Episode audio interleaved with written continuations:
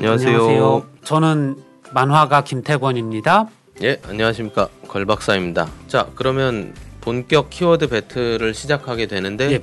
오늘의 주제가 무엇일지 과식이죠. 과식과 사람들. 아, 과식이란 주제를 설명하는 여섯 개의 키워드가 나오게 되겠죠. 어떤 키워드들을 준비해 오셨습니까? 저는 세 가지 키워드로 하나는 헨젤과 그레텔, 일곱 가지 죄악, 한계 효용, 체감의 법칙 그렇게 준비를 음. 했어요. 저는 세 개의 키워드를 뭐를 준비했냐면 칼로리, 그리고 소화, 그리고 탄수화물 이렇게 잡았습니다. 이 소화 사실 과식을 하면은 소화가 잘 안 되고 그래서 힘들다라고도 얘기를 하지 않습니까? 이렇게 살이 찌는 것은 나중 문제고 일단은 뭐 배가 아프네, 뭐 배가 더부룩하네라고 하고는 뒹굴뒹굴합니다. 그래서 소가 되는 건가요? 화가 나고 예. 소화군요. 어쨌든 소화의 메커니즘에 대해서는 다들 아실 거라고 생각합니다. 이렇게 음식이 내려가는 경로를 따라서 여러 가지 성분 효소들이 나오고 그게 이제 성분들을 소화를 시켜서 흡수를 하는 것인데 소화 메커니즘 자체도 근대에 와서 여러 가지 그 새로운 사실들이 알려지게 됩니다. 그리고 특히 저는 이제 오늘 준비한 얘기는 특히 동아시아에 대한 건데요. 특히 이제 일본과 한국, 뭐 대만 이런 아시아 나라들에 대한 이야기인데 소화제라는 말을 우리 많이 쓰지 않습니까? 예 예. 이런 식으로 범주화를 하는 나라, 이런 식으로 분류를 하는 나라가 그렇게 많지 않은 것 같아요. 우린 관습적으로 소화제 라고 얘기를 그러니까 하고 소화약이라는 말보다 소화제라는 말을 많이 쓰네요. 그렇죠. 그리고 소화제라고 하면 우리는 단일한 하나의 이미지가 있죠. 뭐 위에서 한 번, 장에서 한 번, 뭐 어쩌고. 그러니까 메커니즘은 사실 잘 모릅니다. 어떻게 하는지는 모르지만 이걸 먹으면 소화가 되고 예. 그렇게 생각하는데 어, 막상 이제 동아시아 밖으로 나가 보면 약국 같은 데를 가서 소화에 관련된 약이라고 포괄적으로는 나와 있는데 그 약 광고 보면 딱 나오잖아요. 이렇게 배부르고 과식했을 때 뭐 이 이 약을 하나를 먹으면 속이 편해지고 그런 형태로 마케팅을 하는 약은 사실 별로 없습니다. 예를 들면 미국 같은 경우에 약국에 가서 소화에 관련된 약이라는 그 분류에 가보면 그 안에는 기능에 따라서 분류가 돼 있어요. 제산제라던가 음. 아니면 뭐 가스를 제거하는 약이라던가 심지어는 어 변비약이나 설사약 같은 것도 역시 이제 전체적인 소화 메커니즘에 관련된 거기 때문에 소화에 관련된 약이라고 분류가 돼 있습니다. 근데 소화제라고 한 단어로 쓰는 것은 사실 많지 않고 이것이 이제 어떻게 보면은 음 동아시아 근대사와 어느 정도는 관련이 있는 것 같아요. 제가 독일에 가가지고 소화제 사 먹느라고 고생했던 이야기가 있기는 합니다. 아, 그 독일 족발 먹고 아, 배가 너무 불러서 영어로 했는데 못 알아듣겠다. 다이제스천, 다이제스티브 다 했는데 안 된다. 그래서 어떻게 할까 하다가 독일어 거의 못 하는데 내 위장이 꽉 찼어요. 그걸 독일어로 했어요. My magen ist zu voll. 그랬더니 약사분이 막 웃더니 갖다 주시더라고요. Ist zu voll. 방금 말씀하신 것처럼 소화제 이렇게 딱 한 단어로 쓰고 여기에 대한 특정한 이미지를 갖는 것은 사실 근대 일본 제약 산업에서 좀 형성이 된 패턴인 것 같아요. 그거를 거슬러 올라가면 이 일본인이 갑자기 고기를 많이 먹게 된 사정과 좀 관련이 있는 것 같습니다. 사실 일본은 뭐 아시다시피 이제 불교의 영향도 컸고 또 그 발 달린 짐승을 옛날에 그렇게 많이 먹지 않았기 때문에 주로 생선을 많이 먹고 하다가 이 메이지 유신 이후에 고기를 많이 권장을 한 거죠. 특히 부국강병을 위해서는 서양인처럼 키가 커야 되고 몸집이 커져야 된다. 그래서 메이지 일왕이 고기를 먹고 이, 이 대중 앞에서 일부러 소고기를 먹고 하니까 거기에 충격을 받은 어, 사무라이 몇 명이 궁궐 담장에 칼을 들고 침입한 담장을 뛰어넘는 막 이런 일도 있었어요. 고기를. 먹는다는 것이 좀 생소한 일이었는데 그래도 일본인의 입맛에 맞게 고기를 먹기 위한 요리들이 그때 막 생겨난 거죠. 돈가스라던가 스키야키라던가. 스키야키는 조금 더 오래됐다는 설이 있기는 합니다. 아, 예, 예. 그렇지만 이 소고기의 공급으로 봤을 땐 그쵸. 어쨌든 뭐 고- 대중화가 된 예. 것이 그 무렵이다. 그런데 이렇게 귀한 고기를 먹고 빨리빨리 키가 커야 되는데 현실은 폭풍 시옷시옷을 하는 경우가 시옷 지옷. 예. 어, 매우 너 얼마나 아깝습니까? 그 귀한 고기를 먹었는데 그러면서 이제 소화를 돕는 것 그리고 또 장을 활성화시키는 것에 대한 관심들이 생겨나게 됩니다. 예.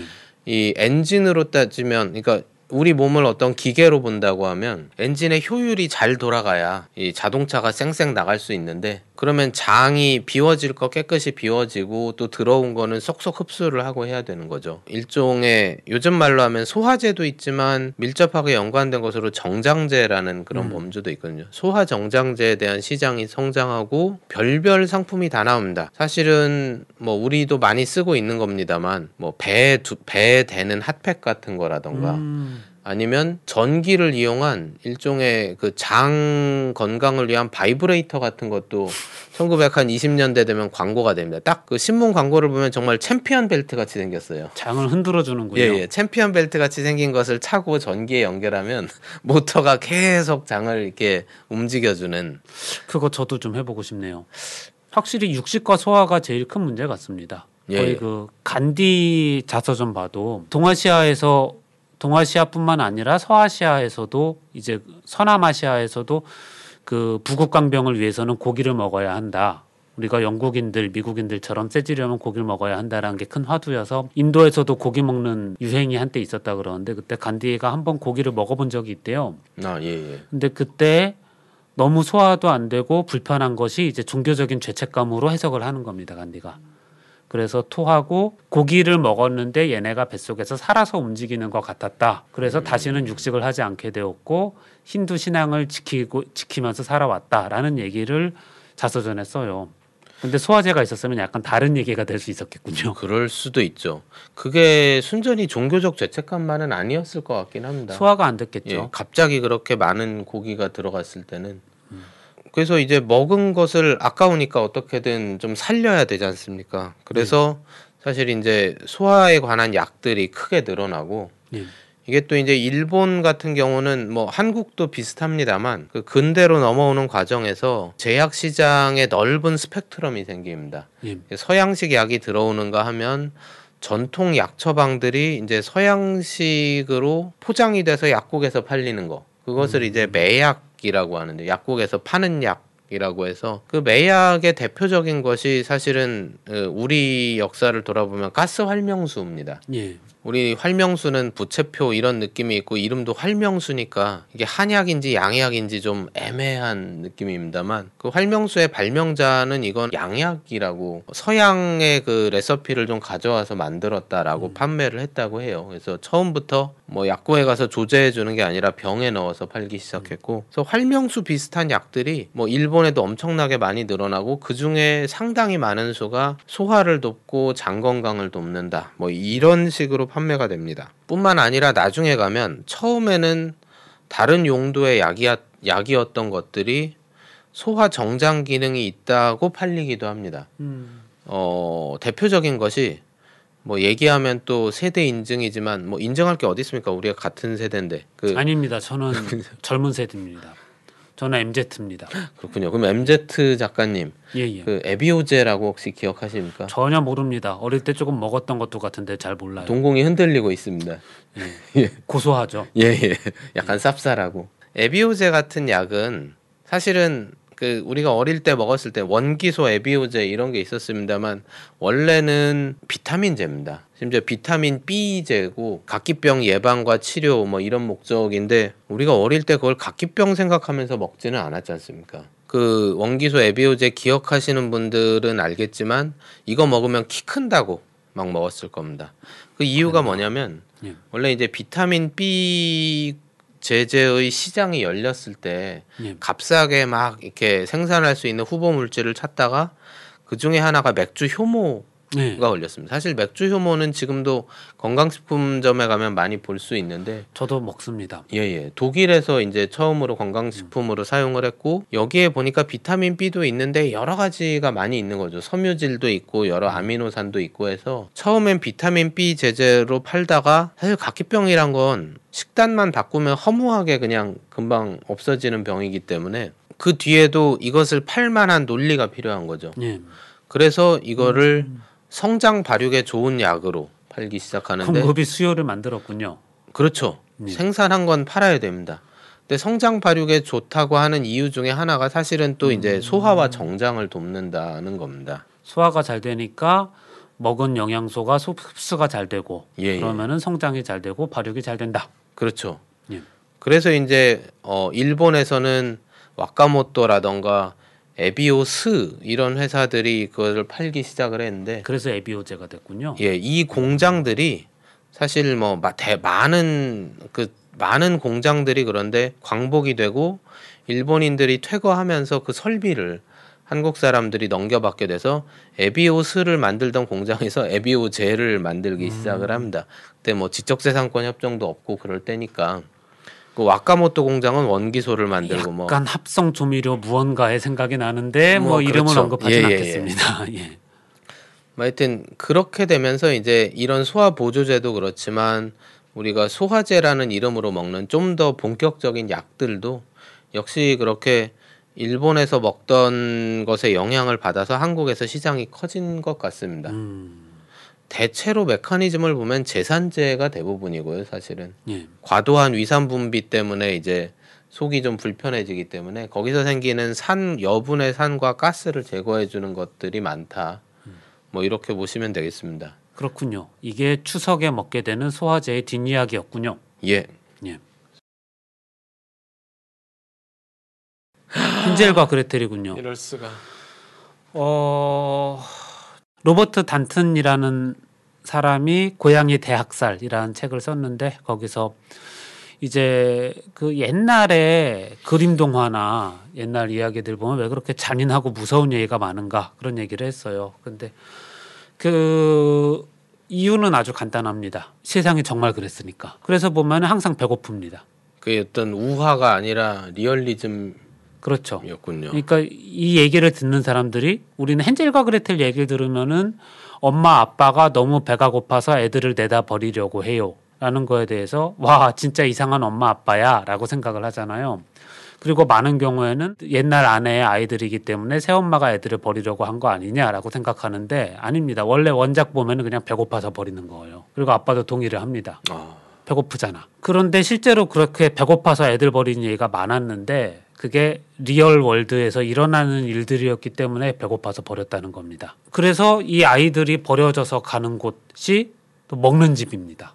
과자로 만든 집. 그래서 과자를 막 뜯어 먹는데 또 마녀가 잡아가지고 하는 일도 아이들 잡아먹는 겁니다. 그것도 실제로 일어났을까요?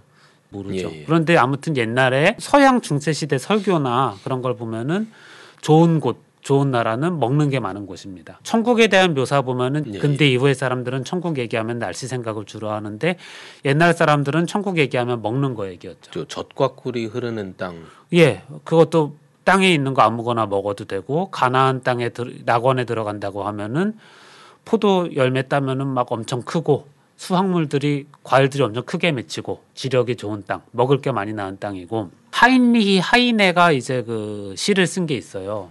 근데 그 양반은 프랑스 망명 갔다가 나중에 독일에서 혁명 분자들 들어와도 돼 했을 때 독일 다시 갔는데 그때 그 누가 들어가는 길에 누가 노래를 부르고 있습니다. 천국 얘기를 부르고 있는데 카이네가 그걸 가지고 사회풍자적인 시를 써요. 가객이 노래로 부르는 천국에서는 봉봉 과자가 하늘에 많이 있다. 음, 라고 돼 있는데 나는 이 세상에 real world에 봉봉 과자가 있는 세상을 원한다. 그러니까 이렇게 써버립니다. 이게 기독교적 세계관을 근대 이후에 혁명적 세계관으로 바꾼다는 건데 이 교체 역시 어차피 이 세상에는 과자가 충분히 많이 없기 때문에 저 세상에 가면 착하게 살면 저 세상에 가서 먹을 걸 많이 먹을 수 있어. 그런데 혁명 분자들이 하는 얘기도 저 세상에 있는 과자 착하게 살 필요 없이 이 세상에서 못되게 살고 현실 세계에서 우리가 그 과자를 먹자 하는 먹는 얘기로 바뀌는 겁니다. 어쨌든 먹는 게 절대적으로 부족했던 거는 사실인 것 같습니다. 먹는 게 부족하니까 이 현세에서 우리가 많이 먹자. 과자건 고기건 젖과 꿀이건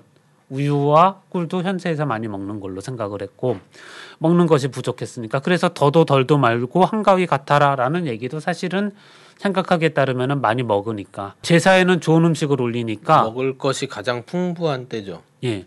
제사엔 좋은 음식을 올리고 아직 그 보릿고개나 그런 거 없어서 추수해서 바로 먹으니까 보존 기술이 없을 때잖아요. 그래서 그때 바로 이거 안 먹으면 지금 안 먹으면 상해. 그러면 우와 신난다 하면서 먹을 수 있었던 때. 그래서 더도 덜도 말고 계속 이렇게 한가위 때처럼 많이 먹으면 좋겠다라는 게 반영된 게 아닌가 하는 생각입니다. 그래서 그 과식이라는 거의 이면에는 과식하지 못했던 시기에 어떤 그런 배고픔 그런 게 많이 깔려 있지 않나.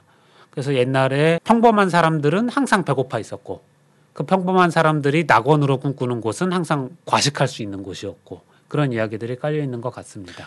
그렇다면 현실에서 근데 어, 이꿈 속에서 또는 환타지 속에서의 과식 말고 현실에서의 과식이란 거는 뽐을 내는 거죠. 그렇군요. 너희는 이렇게 굶고 있지만은 우리는 엄청나게 먹고 그래서 토하고 또 먹을 수 있다. 그래서 일부러 옛날에 그런 얘기도 있지 않습니까? 로마 시대의 생산량이 중세 시대보다 많지 않았을 텐데 음, 일부러 귀족들이 모여서 많이 먹고 토하고 또 먹고 토하고 또 먹고 그 일부러 그렇게 했던 했다라는 얘기가 있는데 그거 자체가 그렇게 많이 먹고 토하고 하는 것 자체가 존경을 부르는 거죠. 이게 flex를 짜- 이상한 방식으로 flex를 과식으로. flex를 예. 하는 겁니다. 저 사람은 저렇게 많이 먹고 토할 수 있을 정도로 돈이 많은 사람이야. 나는 이 한 끼도 먹기 힘든데 그러면은 저 사람을 타도해야겠다 라는 일부 극소수의 사람들이 있겠지만은 대부분의 사람들은 너무 부럽다. 나도 저렇게 태어났으면 좋았을 음, 텐데 해가지고 더 존경심을 가지는 거죠. 물려받은 돈으로 슈퍼카를 타는 사람을 보면서 대부분의 사람들은 부러워하지 않습니까? 예, 욕은 예. 하면서도. 예, 그런 거랑 비슷한 게 먹는 거였던 거죠. 근데 지배층의 권위를 유지하는 수단이 너무 좀 힘든데요. 요즘 사람 생각으로는 힘든 거지 옛날에는 아무나 이렇게 먹고 토하는 거 아닌데 나는 토할 정도로 많이 먹으니까 얼마나 대단한 사람이냐 하는 행복함으로 토했겠죠. 알겠습니다. 쉽게 공감은 안 되지만 왠지 아우 막 배가 근질근질한데.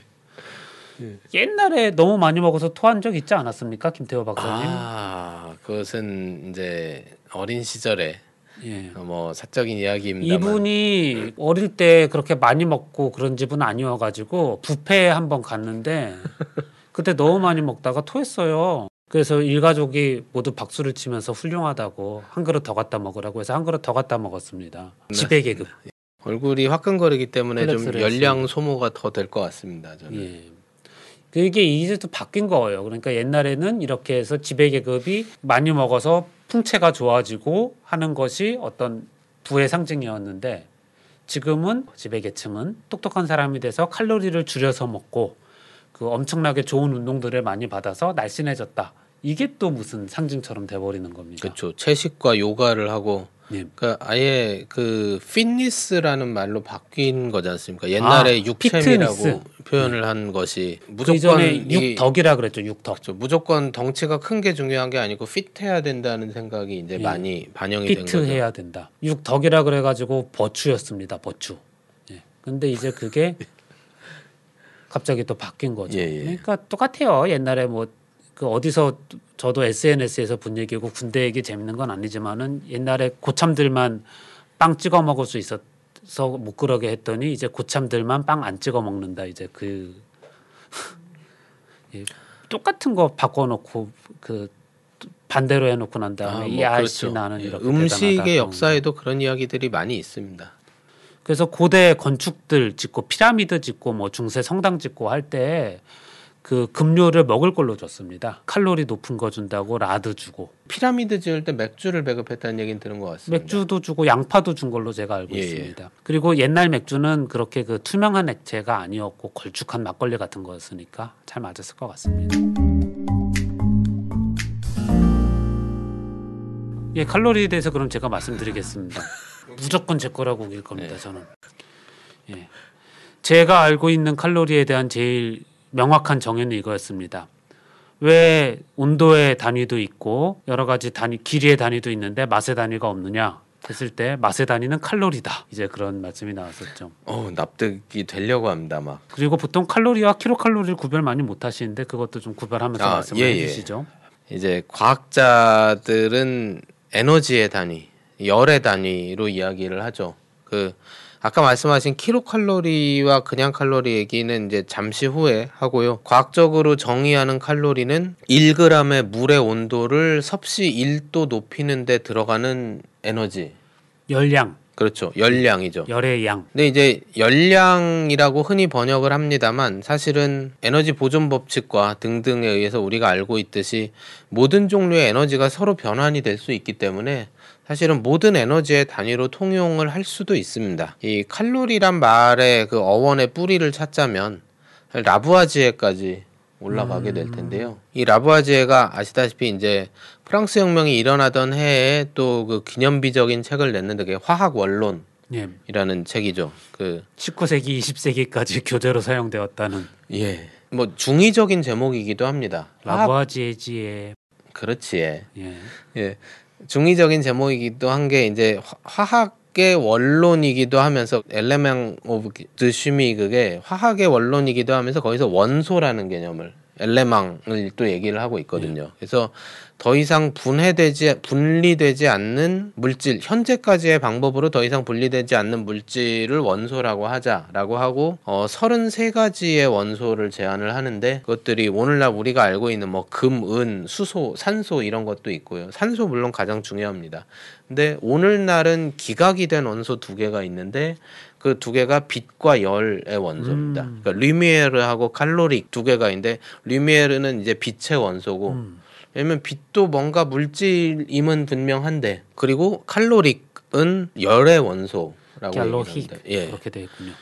어 이제 칼로르라는 말이 뭐 그리스 라틴어의 어원이 있다 근데 그거는 뭐 제가 잘 모르겠습니다만 저도 몰라요. 예. 어떤 라부아지에가 갖는 권위 그리고 그 책이 가진 힘이 있으니까 그리고 뭔가 왔다 갔다라고 생각하면 입자의 형태로 뭔가 왔다 갔다라고 생각하면은 자연스럽잖아요. 그래서 칼로리라는 칼로릭이라는 것이 있을 거다. 사실은 이제 뉴턴 이후에 어, 사람들이 그 입자에 대한 어떤 집착을 많이 했습니다. 뉴턴 이후에 전기 자기도 입자가 매게 할 거고 열도 어떤 입자가 왔다 갔다 할 거고 칼로릭 이라는 것이 있을 거다라고 사람들이 생각을 하고 좀 시간이 지나가는데 얼마 지나지 않아서 이제 칼로릭은 있을 수가 없다라는 반론이 나옵니다. 꼭 프랑스 사람이라 영국 사람이 반론한 것은 아닌데 그 영국의 루이 먼포드라는 사람이 아주 간단한 관찰을 통해서 칼로릭 이론을 논박을 해요. 이 양반이 대포 포신을 깎는 것을 관찰하는데 이거를 주물로 만들거나 이 철판을 이어붙이면 포신이 터지기 때문에 이음매가 없이 하려면 주물러서 그러니까 만드는군요. 원통 아 그쵸 주물주물해서 원통을 주물로 만든 다음에 속을 선반으로 깎아냅니다. 예. 쇳덩어리를 깎으니까 열이 얼마나 많이 나겠어요. 네. 냉각수를 계속 부으면서 돌리는데 이제 라, 먼포드가 그거를 관찰을 하다가 깨달은 것이 만약에 칼로릭이 정말 어떤 물질이라면 이거 아무리 큰 쇳덩어리라고 해도 거기에 들어있는 칼로릭의 양은 유한할 텐데 거의 깎아도 깎아도 끝이 없이 나오는 것 같다. 그러면 이것을 어떤 물질이라고 보기에는 좀 어렵지 않겠는가. 그래서 이게 이제 칼로릭 이론에 대한 어떤 유력한 반론으로 제기가 되고 반론이 좀 이상한데. 어, 근데 막대한 네. 양의 열이 나온다고 측정을 했겠죠. 제가 뭐 말로 설명을 하다 보니까 너무 소략하긴 합니다만. 예. 그러니까 아무튼 견적이 안 나온다. 그렇죠. 그리고 이제 대안으로 제시한 게 열이 일종의 운동이라는 겁니다. 열이 운동이라면 운동과 열이 변환하는 걸 보여주면 되지 않느냐. 이거를 한 사람이 줄이죠. 사람들이 그럴 줄 몰랐지만 그 실험을 합니다. 그래서 유명한 그 줄의 실험으로 그 추를 내리면 그 추에 연결된 젖개가 막 물을 돌리면 물의 온도가 올라가는 이게 뭐 교과서에 있으니까 그렇다고 생각은 하지만 정말 말도 안 되는 방법이었죠. 그죠. 솔직히 우리가 물리 실험을 해보면 알지만 그 잘 안 되지 않습니까? 맨날 네. 수레 뒤에 테이프 달아서 드리릭 하는데 뭐 눈 깜짝할 사이에 끝나 있는데 이거를 막 그래프를 그리라 그러고 어 근데 줄 실험도 아마 그렇게 대단히 어려운 과정이 있었을 것 같습니다. 줄이 한 일은 결과적으로 그 역학적인 일, 위치 에너지와 운동 에너지가 열로 변환이 될 수 있다는 걸 보인 거죠. 그렇게 돼서 열 에너지가 됐군요. 그렇죠. 그래서 열이 에너지의 일부로 들어가고 역시 그 중고등학교에서 배우는 1, 1kcal는 4.2 줄이다. 그 유럽 쪽에서는 음, 그 식품 포장 뒷면을 봐도 유럽에서 수입한 식품은 줄로 써 있어요. 칼로리가 아니고. 음, 그러니까 두- 유- 이 단위계를 통일하는 게 좋다는 곽 작가님이 되게 좋아할 만한 얘기지만 그 단위계를 통일하기 위해서 이제 과자 같은 거 뒤에 보면 줄로 많이 써 있습니다. 그럴 줄 몰랐네요. 그렇죠. 유럽이 그럴 줄 몰랐는데. 근데 이제 그래서 칼로리가 에너지의 일부로 이제 들어가게 되고 그렇다면 에너지를 측정하는 것과 같은 방식으로 칼로리를 측정할 수 있지 않겠나. 이- 이게 여기서부터는 여기까지 이제 칼로리 개념 전체의 얘기라면 인간에게 이제 칼로리가 어떤 영향을 미치는가를 실험해야 되는데 하나는 인간에게 들어가는 칼로리 또 하나는 인간이 내놓는 칼로리일 겁니다. 근데 되게 어이없는 실험을 했다고 들었습니다. 예. 인간에게 들어가는 칼로리는 사실은 또 간단합니다. 정말로 태웁니다.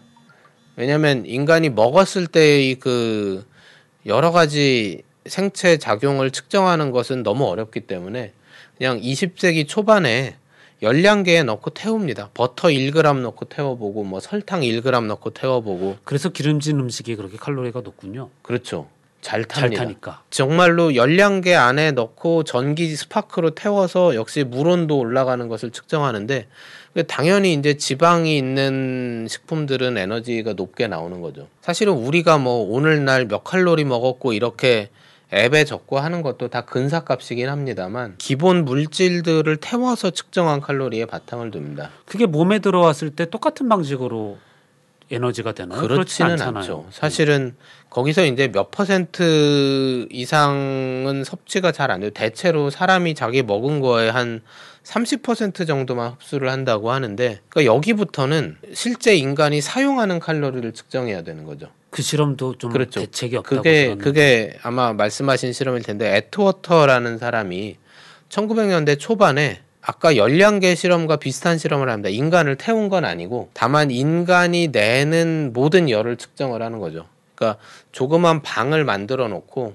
단열된 방을 만들고 인간을 거기 안에 집어넣고 하루 종일 뭐 이런저런 활동을 시킵니다. 심지어는 이제 호흡으로 빠져나오는 이산화탄소 양도 측정하고 소변 대변도 그게 나오면은 소변도 몇백 cc의 36.5도짜리 물이잖아요. 거기에 나오는 양도 측정하고 해서 인간이라는 기계를 하루 종일 돌리면 몇 칼로리의 열량이 나오는가 이런 것들을 측정하고 뭐 더 나아가면은 그 안에서 자전거도 태워보고 뜀박질도 뛰게 하고 역시 태우는군요. 예, 뭐 별거를 다 합니다. 그래서 그렇게 돌린 결과로 나온 평균 값이 오늘날 우리가 알고 있는 익숙한 숫자들 하루에 2,000kcal, 3,000kcal 이런 양들이 되는 겁니다. 좀 좀 좀 이상하지 않아요? 그렇지만 또 달리 측정할 방법이 없기도 하고요. 그렇네요.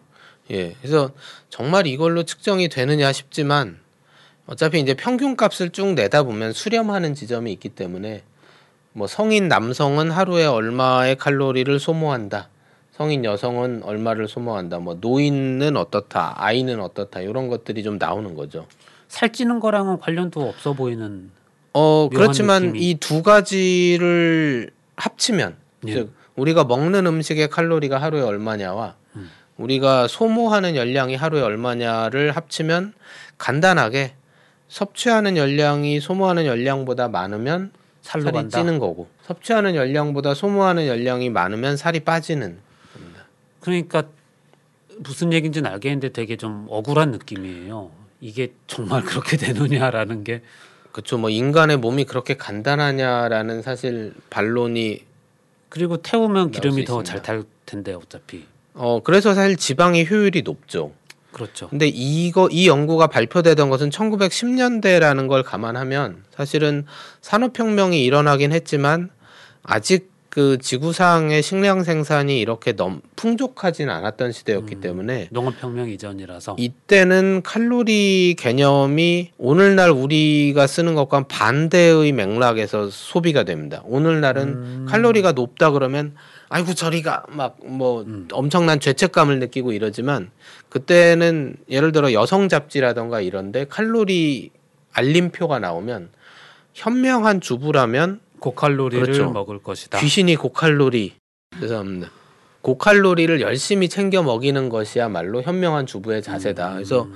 식단표가 쭉 나오고 어, 이 얘기가 한국까지도 들, 일, 일본을 거쳐 한국까지도 들어와서 30년대의 그 초콜릿이나 사탕 광고들을 보면 어린이들의 자양 강장을 위해 현명한 주부가 꼭 챙겨야. 그 자양 강장이 그 뭐 어르신들한테만 해당되는 얘기가 아니고, 그러니까 애들 밥 먹고 사이사이에 이 기름진 초콜릿도 좀 먹여야 애가 키도 크고 쑥쑥 자란다. 그러니까 칼로리가 맛에 다닐 뿐만 아니라 몸에도 좋은 것이었군요. 그렇죠.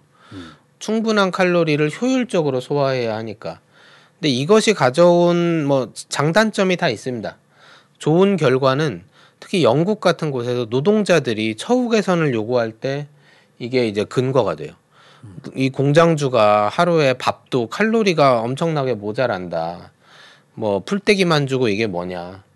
그 기름진 음식을 달라는 뭐 그런 요구의 근거가 되기도 하는데 부작용은 그 야채가 천 대를 받습니다. 음. 왜냐면은 그 당시 나온 그림 중에 예를 들어 100kcal 칼로리를 섭취하려면 어 얼만큼의 음식을 먹어야 되느냐 하는데 버터나 치즈는 거기 보면 정말 요 손가락만큼만 먹어도 100kcal 칼로리 아주 효율적인 음식이죠. 근데 뭐 양상추 한 통 막 이렇게 돼 있습니다. 당근 여섯 개. 그러니까 이런 거는 뭐하러 이렇게 낭비를 하지 왜 이런 걸 먹지가 돼버리는 거죠. 그래서 특히 영국이나 유럽에서 노동자들이 채소를 더 안 먹게 되는 근거로 쓰이기도 했는데 다행히 이제 비타민이 알려지면서 이것은 조금 바로 잡아지게 되기는 합니다. 근데 어차피 채소 잘 안 먹잖아요. 그렇죠. 사람들. 채소를 안 먹는 핑계가 됐죠. 감자가 채소에 들어가는. 예. 또는 베이크트 빈을 곁들이고 채소다. 뭐 이렇게 얘기를 하기도 합니다만. 근데 아까 그 킬로칼로리와 칼로리 말씀을 하셨는데 설명을 하자면 칼로리는 1g의 물을 1도 올리는 열량이잖아요. 그래서 사실 자- 대단히 작은 열량입니다. 그래서 음 식은 대부분 그거보단 열량이 훨씬 높아서 우리가 뭐 탄수화물, 지방, 단백질 1g 먹었을 때 9kcal, 4kcal 이런 얘기 하잖아요. 이 먹었을 때가 아니고 사실 연소했을 때죠. 그 음식들은 칼로리로 따지면 단위가 너무 높아지기 때문에 킬로칼로리로 쓰다가 그것도 쓰기 귀찮으면 그냥 대문자 C로 쓰기도 합니다. 그러니까 칼로리를 대문자 C로 쓰면 그건 킬로칼로리다. 이렇게 아시면은 되고 그러니까 100kcal라는 거는 1kg의 물을 끓는 전까지 끓일 수 있는 거잖아요. 영도씨의 물. 그렇죠. 그렇게 생각하니까 갑자기 밥 한 공기가 상당히 함정무로군요. 예. 밥한 공기가 상당히 무서운 거네요. 예, 예. 물론 그 밥을 밑에서 태웠을 때 그렇게 된다는 거죠. 그렇죠. 정말 쌀이 쌀을. 쌀을 한 공기 분량을 태워서 물을 끓일 수 있는지 한번 근데 사람 몸이 이게 태우나요? 그거는 동탁의 의견을 한번 물어봐야 될 것 같습니다. 아무튼 뭔가 좀 예. 이상해요. 근데 뭐 별다른 다른 단위가 없기 때문에 계속 쓴다라는 것도 이해는 됩니다. 예, 예. 그 그래서 이제 유럽에서 온 줄로 표시된 식품을 보면 사실은 환산이 잘 안 됩니다. 갑자기 단위가 바뀌니까 이게 그래서 먹으면 어 칼로리가 많다는 건가 적다는 건가 유럽 사람들은 칼로리 보면 또 해석이 잘 안 될 수 있겠네요. 있겠죠. 네. 라부아지에 선생이 지하에서 그럴 줄 몰랐지 하고 막 울고 있을 목이 어디 갔지? 아, 그런가요? 그래서 이제. 그래서 칼로리가 정말로 실제로 뭔가를 그 얼마나 많은 정보를 우리에게 줄 수 있느냐에 대해서는 또 논란이 있기도 합니다. 아까 말씀하신 것처럼 약간의 미스매치가 있거든요. 그러니까 네. 그 음식의 칼로리는 사실 생체 내에서 흡수되는 칼로리가 아니고 정말 원료 단계에서의 칼로리인 거고 우리가 알고 있는 것은 평균값들인 거죠. 인체 인체 반응의 평균값들이고 실제로 같은 칼로리가 표시돼 있어도 흡수되는 양상이 많이 다릅니다. 얼마나 식품이 정제돼 있느냐 또는 인체가 이용하기 쉬운 형태냐에 따라 달라져서 일단 유용한 그 가이드라인은 되죠. 근데 보조 지표로 요즘 많이 쓰는 거는 어, 뒤에 또 얘기할 기회가 있을지 모르겠습니다만 소위 포도당 지수라고 하는 거, 글루코스 인덱스라고 하는 건데 이거는 실제로 몸 속에 들어가서 혈당을 얼마나 높이느냐에 관련된 지수입니다. 많은 분들이 참고하고 그렇죠. 계시죠. 다만 이제 이것이 좀 어, 갑자기 탄수화물 깊이와 연결이 되고 뭐 이런 것도 있긴 한데 음. 뭐 여기 대해서는 이따가 또 기회가 되면 말씀을 드리도록 하고요. 기회가 또 되면 어떡해요? 아, 김태호 그런가요? 박사만 두 개 했는데 저는 아, 처음에 이 게임이 상당히 살 떨리는 건 줄 몰랐는데 제가 그런 것까지 넘어가고 나니까 상당히 좀 긴장이 되네요. 예. 그런데 아무튼 궁금한 거는 그러면은 예를 들어 장작이나 숯 같은 거는 칼로리가 매우 높을 거 아니에요. 어, 근데 먹어서 살이 찌진 않잖아요. 그는 실리카겔 봉지에 써 있듯이 숯을 먹을 먹으면 수 없습니다. 아, 숯은 그렇죠. 칼로리 높을 텐데 어, 먹어도 소화가 안 되는 것이죠. 그러니까요. 활성탄은 정장용으로 드시는 분이 있긴 합니다. 가끔.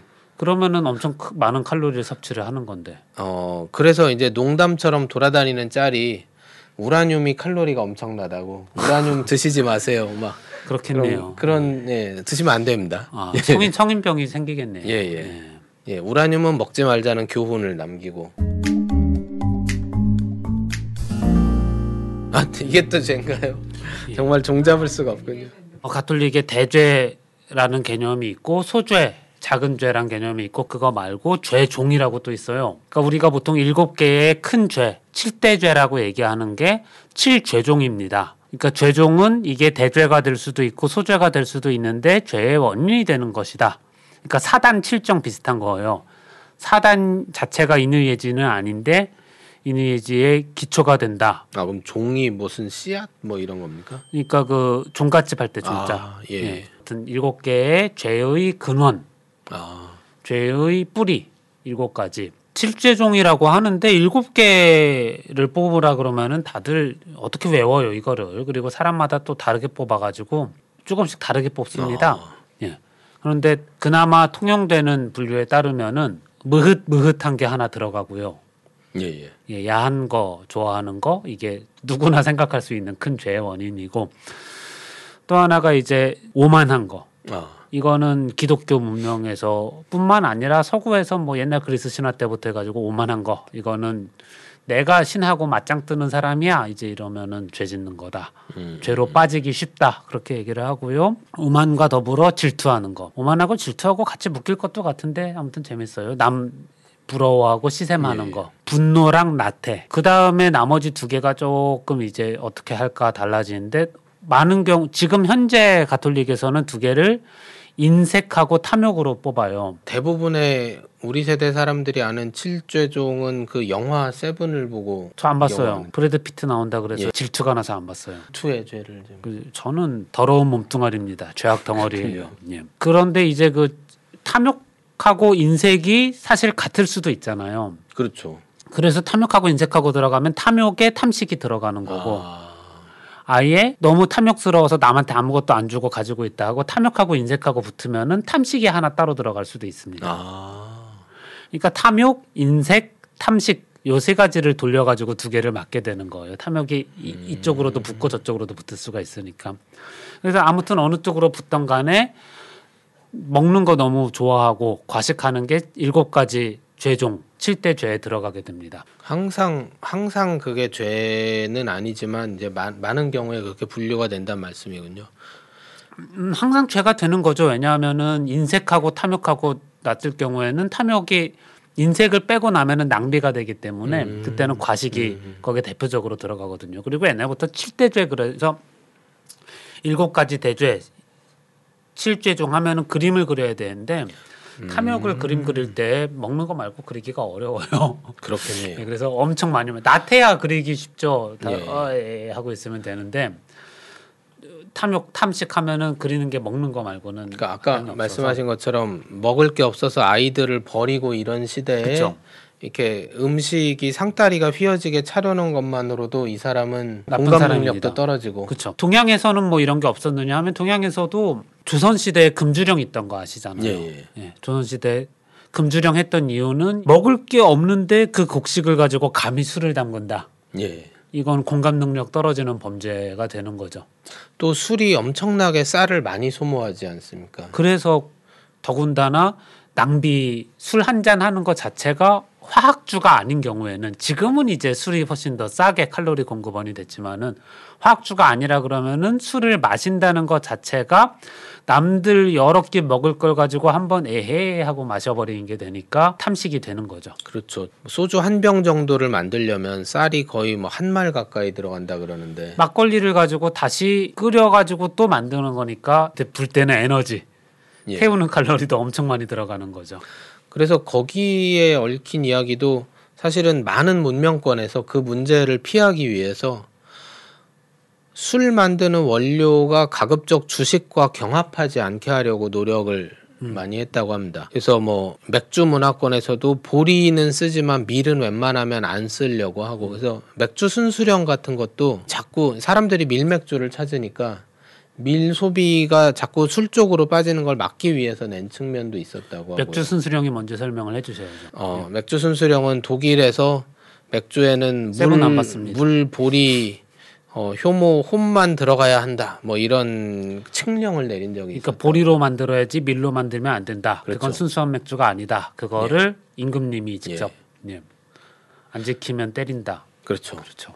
그리고 비슷하게. 중국에서도 물론 여러 가지 술이 있지만 사실 고량주가 이렇게 흥하게 된 이유 중에 하나도 이 수수를 주식으로 먹진 않았던 것과도 관계가 있고요. 주식으로 하기엔 너무 수수하니까요. 그렇군요. 예. 근데 이제 일본이나 한국 같은 곳에서는 에라 모르겠다 하고 쌀로 해버린 거죠.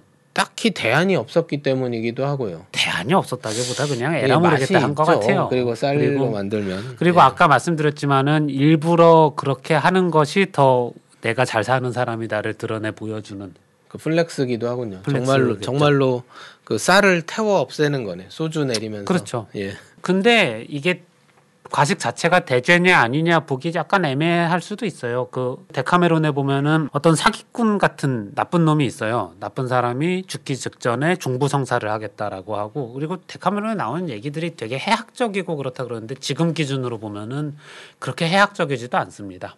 그러니까 제 유머가 훨씬 재밌어요. 그래서 이제 잠깐만요. 아. 그렇군요. 예. 거기 보면 어떤 게 있냐면 누가 중부성사를 하려고 하는데 사실은 평생 동안 온갖 나쁜 죄는 다 저지르고 다닌 사람인데 중부성사 하겠다 그럴 때 너무 사기를 칩니다. 자기 죽은 다음에 장사 잘 지내달라고. 그래서 막 울면서 제가 아주 어릴 때 과식을 했던 일이 있었는데 그 죄를 뉘우칩니다. 했더니 와 이거 말고는 죽을 때 죄를 말할 수 없을 정도로 착한 사람이었구나 해가지고 크게 장사를 치러주고 사람들이 막 모시 착한 사람이었다고 모시고 그런 얘기가 나오는데 그러니까 이게 두 가지가 다예요. 종부성사 때 이야기할 만큼 큰 죄일 수도 있고 과식이 예. 거꾸로 얘기해서 그건 말고 다른 죄가 없다 그러면은 정말 죄짓지 않은 사람이구나 할 예. 정도로 볼 수도 있고 어. 아무튼 죄의 범주에는 들어가는 있습니다. 그리고 이- 그 7죄 중 각각을 관장하는 악마가 정해져 있는데 아. 이거는 공식 교리는 아닙니다. 악마 얘기 나오면은 사자 뭐 약간 좀 법사님 이런 쪽 막 부적스라 그럴 것 같은 예, 느낌인데요. 그렇죠. 그래서 이름 그래서 실제로 관리하는 탐식을 탐욕을 관리하는 악마는 베일제북고요. 아. 그래서 베일제부한테 물어보면 맛집도 좀 많이 알려주고. 이 악마와 거래를 하는 거죠. 아, 그렇군요. 그렇게 되면 안 되겠죠. 그래서 베일제북이 아시겠지만은 파리 대왕입니다. 파리 대왕. 음. 그래서 돼지와 파리로 상징이 되고 있고 파리와 돼지가 또 먹을 때 많이 꼬이는 골딩의 소설 파리대왕 보면은 돼지 머리 걸어놓고 거기에 파리들이 막 붙어 있는데 돼지가 말하고 막 그런 식으로 나오죠. 나는 나는 저팔계 왜 나를 미워하나. 아, 그렇습니까? 예. 아무튼 그래서 죄와 악마와 그런 것으로 과식이 돼 있는데 요즘에는 뭐 그렇게 얘기할 수는 없겠죠. 사실은 그런 그 관점을 물론 적용할 수 없겠지만 그 관점을 적용하면 인스타그램이야말로 이렇게 죄악을 방, 조장하는 플랫폼이 아닙니까? 아 그거는 이제 7대제 7죄종과 결합해서 SNS로 많이 나왔었는데 아, 그런 인- 게 있었죠. 예. 인스타그램은 질투로 연결이 돼 있었어요. 음. 거기서 뽐내고 질투하는 걸로 탐식은 뭐였? 배민이나 아, 6.25 그럴 수 같은 게. 되나요? 미국이면 뭐. 옐프 같은 거. 그래서 이제 칠죄종이라고 하는데 이게 되게 종교적인 개념이잖아요. 그렇죠. 그래가지고 종교색이 빠지는 사회에서는 일부러 이걸 뒤집는 게 나옵니다. 아, 비웃기 위해서 그러니까 이제 그 교회의 권위를 비웃기 위해서 과식을 한다. 아, 뭐 어떠냐, 으하하, 뭐 좀 이런 그쵸. 느낌이군요. 유쾌하게. 예, 예. 그렇게 해서 그래서 나중에 교회의 권위에 도전하면서 팡타그뤼엘, 가르강튀아 그런 예, 예. 작품들이 나와서 열심히 먹는 얘기들이 나옵니다. 아. 그래서 Pantagruelism 하면은 많이 먹고 많이 마시고 토할 때 토하지도 않죠. 슈퍼 영웅이기 때문에. 그래서 그- 과식 자체가 어떤 그런 교회의 권위에 도전하는 상상 속 영웅의 flex의 자질 그렇게 이제 얘기가 되는 거죠. 약간 텍스트 시대의 먹방이군요. 먹방이기도 하고 그래요. 그- 그러니까 또 그- 점잖 옛날부터도 점잖은 사람들은 좋아하지 않았는데 음, 나중에 향락을 즐기는 사람들이 먹는 텍스트 찾아서 음. 보고 술 많이 마신 텍스트 명정 40년 예, 예. 이제 그런 거 찾아서 읽고 뭐 그렇게 하면서 얘기가 진행이 약간 되는 거죠. 악동의 어떤 능력을 보여주는 그런 그렇죠. 장치군요. 죄를 짓는데 미울 정도로 사람들이 다 못 먹어서 죽어가는데 앞에서 먹는 그런 거는 아니고 예, 예. 상상 속의 세계에서 또는 옛날에 어느 시점에서 많이 마시고 많이 먹었고 그런 얘기들을 보여주는 그런 텍스트들이 있죠. 요즘엔 대식이 돈을 버는 콘텐츠가 되기도 하는 세상이니까 정말 많이 바뀐 것 같습니다. 요즘에는 많이 먹으면 몸에 안 좋다라는 걸 알기 때문에 누가 대신 많이 먹어주면은 그 사람 몸에 죄를 대신 지어주는 그런 게 되는 거죠. 그러니까 사실은 보는 사람들의 마음도 약간 있군요. 좀 애매합니다. 예, 예, 예. 약간 가학 방송의 느낌이 없지는 않은 것 같아요.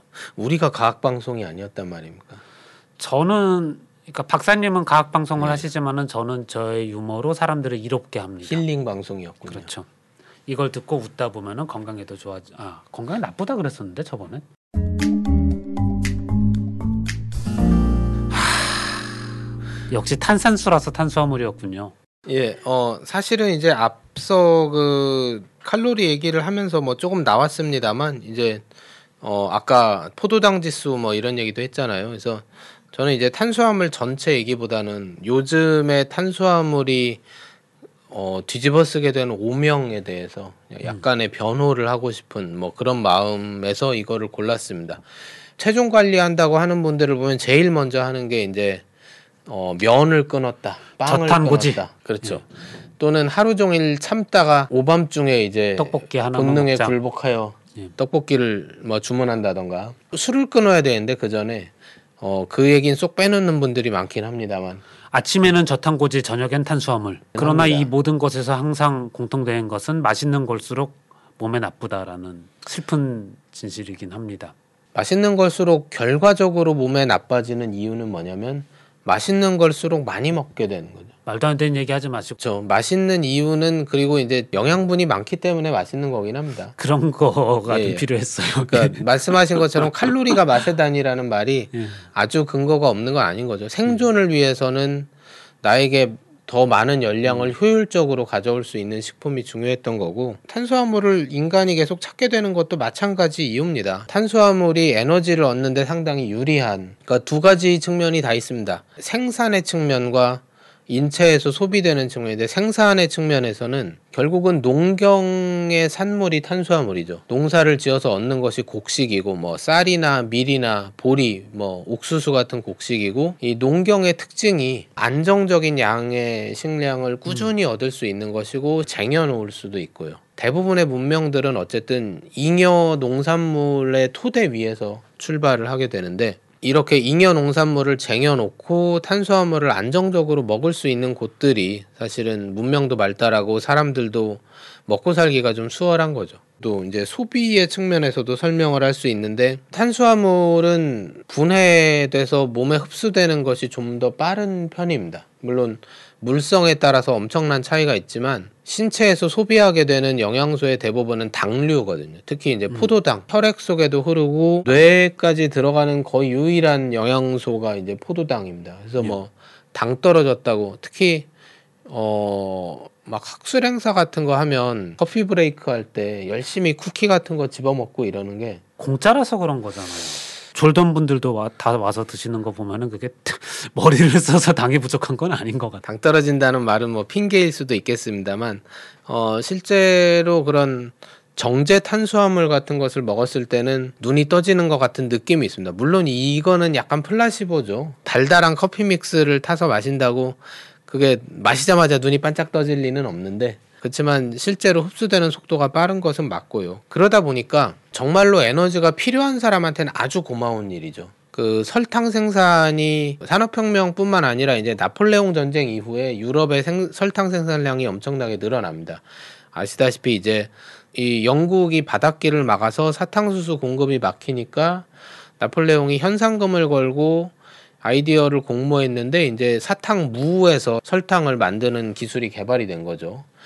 그 다음부터는 이제 중동부 유럽 국가들 날씨가 추웠던 그쪽에서 영국, 프랑스 같은 상대적으로 부유한 나라에 팔기 위한 사탕 무 생산이 엄청나게 늘어납니다. 그러면서 영국에서도 이제 산업혁명 때 노동자들에게까지 설탕이 공급이 되는 상황이 왔고 거기서 나온 게 이제 tea break나 coffee break 같은 거죠. 티타임은 사실상 카페인과 당을 때려 넣기 위한 그렇죠. 타임이죠. 오후에 좀 졸릴 만 할 때 여유 있는 사람들은 뭐 쿠키랑 샌드위치까지 놓고 먹지만 공장에서는 이렇게 때르릉 사이, 사이렌이 울리면 차나 커피를 서빙하는 곳으로 우르르 몰려가서는 각설탕 한 두세 개씩 넣고 쭉 마시고 진하게 다시 따르릉 사이렌이 울리면 이제 돌아가는. 그래서 카페인과 당의 힘으로 사실은 그 공장 노동이 또 유지가 될 수 있었던 것인데 이렇게 순도가 높고 빨리 흡수되는 당이 필요한 분도 있지만 어느 정도 경제적으로 풍족해진 나라에서는 지표상으로 이것이 또 잉여 칼로리의 주범이 되는 거죠.